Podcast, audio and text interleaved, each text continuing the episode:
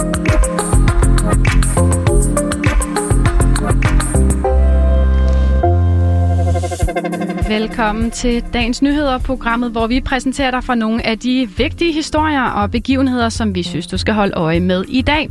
Mit navn det er Julie Vestergaard, og med mig i studiet har jeg min gode kollega Tobias Hegaard. Godmorgen. Mm, Godmorgen. Ja, og vi to vi skal jo tale lidt om de nyhedshistorier, som kommer til at fylde lidt i medielandskabet i dag. Mm, ja, og det skal blandt andet handle om nedlukningen af Jomfru Anegade, og så skal vi høre mere om det samråd, der er i dag om digitale krænkelser. Og så slutter vi af med lige at kigge på et par avisforsider.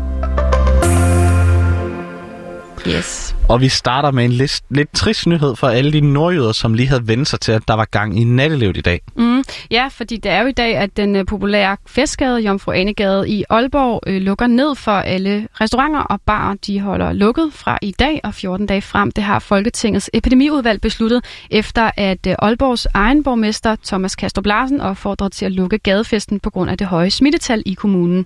Og det fik de altså lov til. Lad os lige høre, hvad erhvervsminister Simon Koldrup han sagde om situationen i går, da nyheden den kom frem.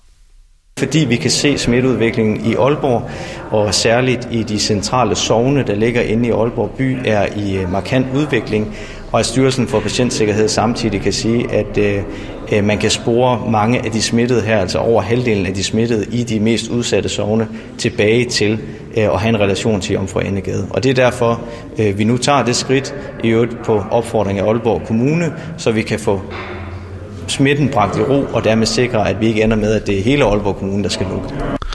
Og så kunne jeg lige høre dig, Julia. Har du mm. været i byen, siden restriktionerne de blev lempet? Øh, nej, det har, jeg har ikke været ude og drikke. Øh, jeg har drukket med nogle af mine venner, men, øh, men nej, det har jeg ikke. Så jeg ved faktisk ikke også det der med at holde afstand. Altså, øh, jeg har jo erfaring med det fra for eksempel sådan noget som supermarkedet. Der kan jeg godt mærke, at nogle gange så glemmer vi lidt det der med at holde afstand. Ja, der er nogen, der har lidt dårlige vaner med at stå meget tæt i køen, må man sige. Mm, og det er det der med, når man har travlt, og man faktisk bare, der er, ikke, der er måske kun én kasse åben, og man tænker, kom nu, så, så det kender jeg selv, så tror man, det går hurtigere, fordi man går op røven på hinanden. Øhm, og det kan man sige, i de, disse tider skal vi stadigvæk huske det. Ja, jeg har heller ikke så mange erfaringer fra byen her, efter mm. restriktionerne blev lempet, men mm. når vi ser det her i supermarkederne, må det ikke så, når folk får lidt alkohol indenbords, at at den så heller ikke helt holder der. Jo, det tror jeg. Ja, men det er altså også åbenbart svært at holde smitten med covid-19 nede, når man fester, selvom der er stadig restriktioner på plads omkring coronapas, afspritning og mundbind. Og det er altså særligt også unge, som er slemme til at sprede smitte. Styrelsen for Patientsikkerhed har nemlig bekræftet, at det særligt er de 20-29-årige, der er medvirkende til de høje smittetal. Styrelsen den har også sporet en meget stor del smittetilfælde tilbage til Jomfru Anegade.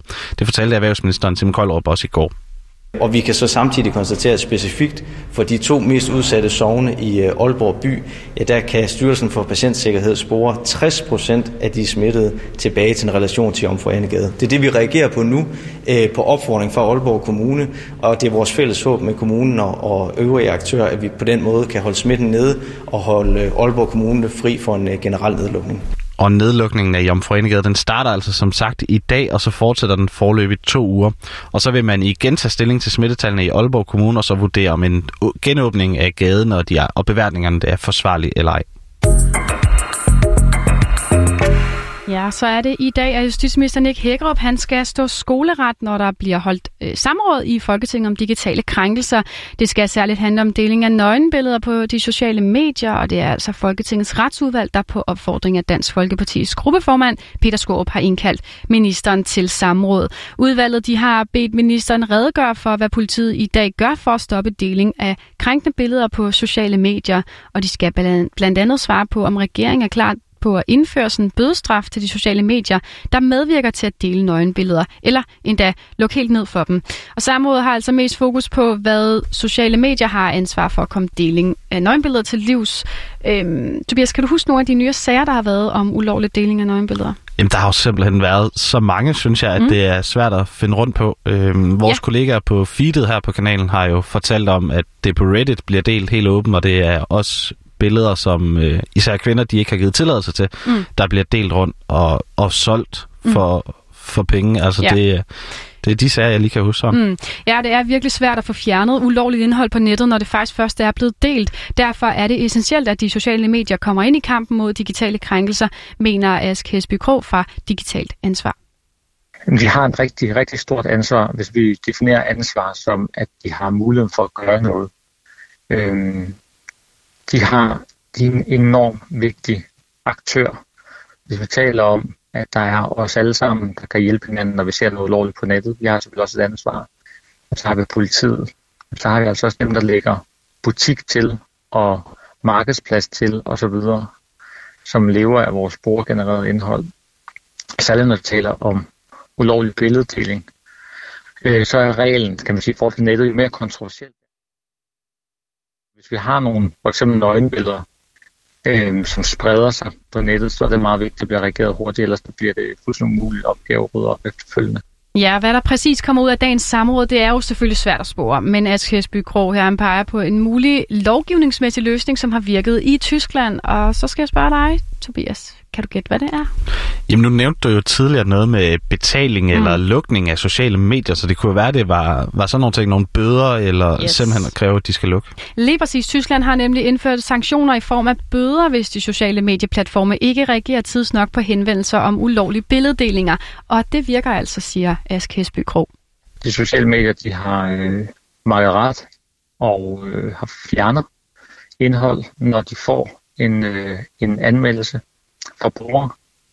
Øh, og de har evalueret lovgivningen af flere omgange, og den sidste evaluering, som ligesom var slut-evalueringen, den øh, viser, at, at, øh, at der er kommet mere ansvarlighed, øh, og de reagerer på de her anmeldelser.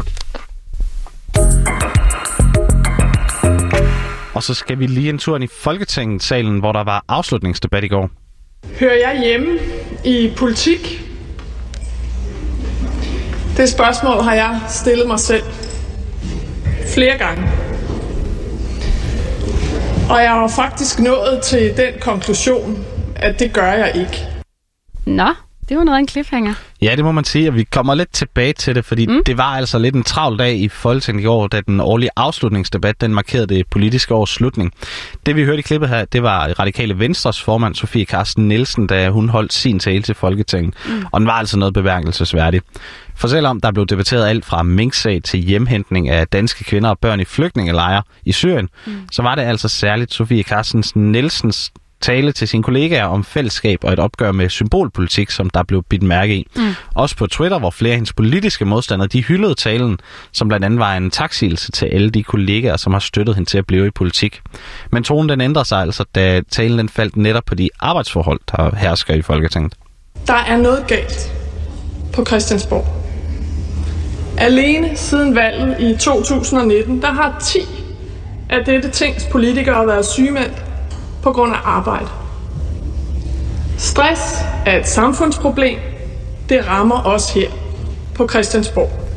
Sofie Carsten Nielsen, hun fortalte videre, at hun synes, det var hårdt at se sine dygtige kollegaer gå ned med stress. Mm. Men talen den havde, havde altså også lidt af en bredside til de selv samme kollegaer af dansk politik generelt. Hun talte nemlig om symbolpolitik som et af kerneproblemerne i det at være politiker. På hvilke områder er Danmark blevet sådan et markant bedre sted at leve det seneste år på grund af politik, vi har bedrevet herinde? Det er altså for få. Og det synes jeg er det mest frustrerende ved det år, der har gået. Fordi vi har sammen vist, at vi kan redde et land. Danmark er kommet bedre gennem coronakrisen end de fleste andre lande i verden. Men da hverdagen så vendte tilbage, hvad tog vi så først fat på? At hver sjette barn går ud af skolen uden at kunne læse, skrive og regne? At vi aldrig har været rigere, men at vores børn måske alligevel aldrig har haft det dårligere? At vores økonomi mangler mennesker, og klimaet savner noget handling? Nej. Det første, vi tog fat på, var at diskutere en dansk flygtningelejr i Rwanda, som ikke findes. Og det bliver altså spændende at se de, de reaktioner, der formentlig vil komme i løbet af i dag og den kommende tid. Mm.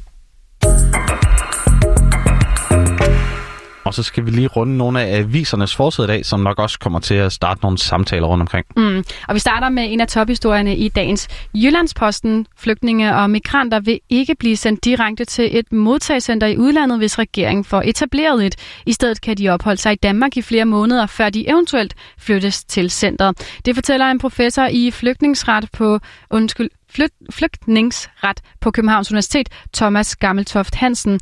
For først skal Udlændingsstyrelsen vurdere, om eksempelvis alvorlig sygdom er til hinder for en udsendelse.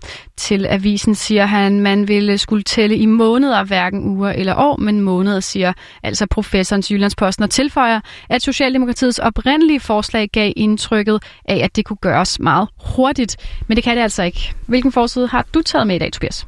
Jamen, jeg har kigget lidt på politikens, mm. fordi her skriver man om, at fem børn med dansk tilknytning i de syriske lejre, de kan ind i Somalia, Marokko og Iran. Mm. Og det skyldes altså, at de her børns tre mødre, de administrativt har fået frataget deres danske statsborgerskab. Og derfor så kan de i stedet blive sendt til deres oprindelseslande, og her vil børnene så muligvis skulle følge med. Mm. Også selvom alle de fem børn, de altså ifølge avisen har dansk statsborgerskab. Mm. Shia Ali, som er repræsentant i Norden for det kurdiske selvstyre, som altså kontrollerer de her lejre, hvor børnene og kvinderne sidder i, mm. varsler ifølge politikken, at hvis der ikke findes nok beviser til at retsforfølge kvinderne, ja, så bliver de altså sendt til deres oprindelseslande. Og udvisningerne, de risikerer altså også at gælde kvindernes fem børn, forklarer han. Mm. Okay. Lige her til sidst så vil jeg fremhæve Kristi Dagblad, for en større andel danskere med psykiske lidelser har oplevet at få det bedre under coronakrisen. Det viser flere undersøgelser, som på den måde udfordrer fortællingen om, at personer med psykiske sårbarheder har været særligt udsatte her under nedlukningen, skriver altså avisen. Og det var alt, vi nåede i dag på Dagens Nyheder. Dagens udsendelse var tilrettelagt af Anna Munk, og din værter i dag har været Tobias Hegård og mig. Jeg hedder Julie Vestergaard, og vi vil sige tak, fordi du lyttede med.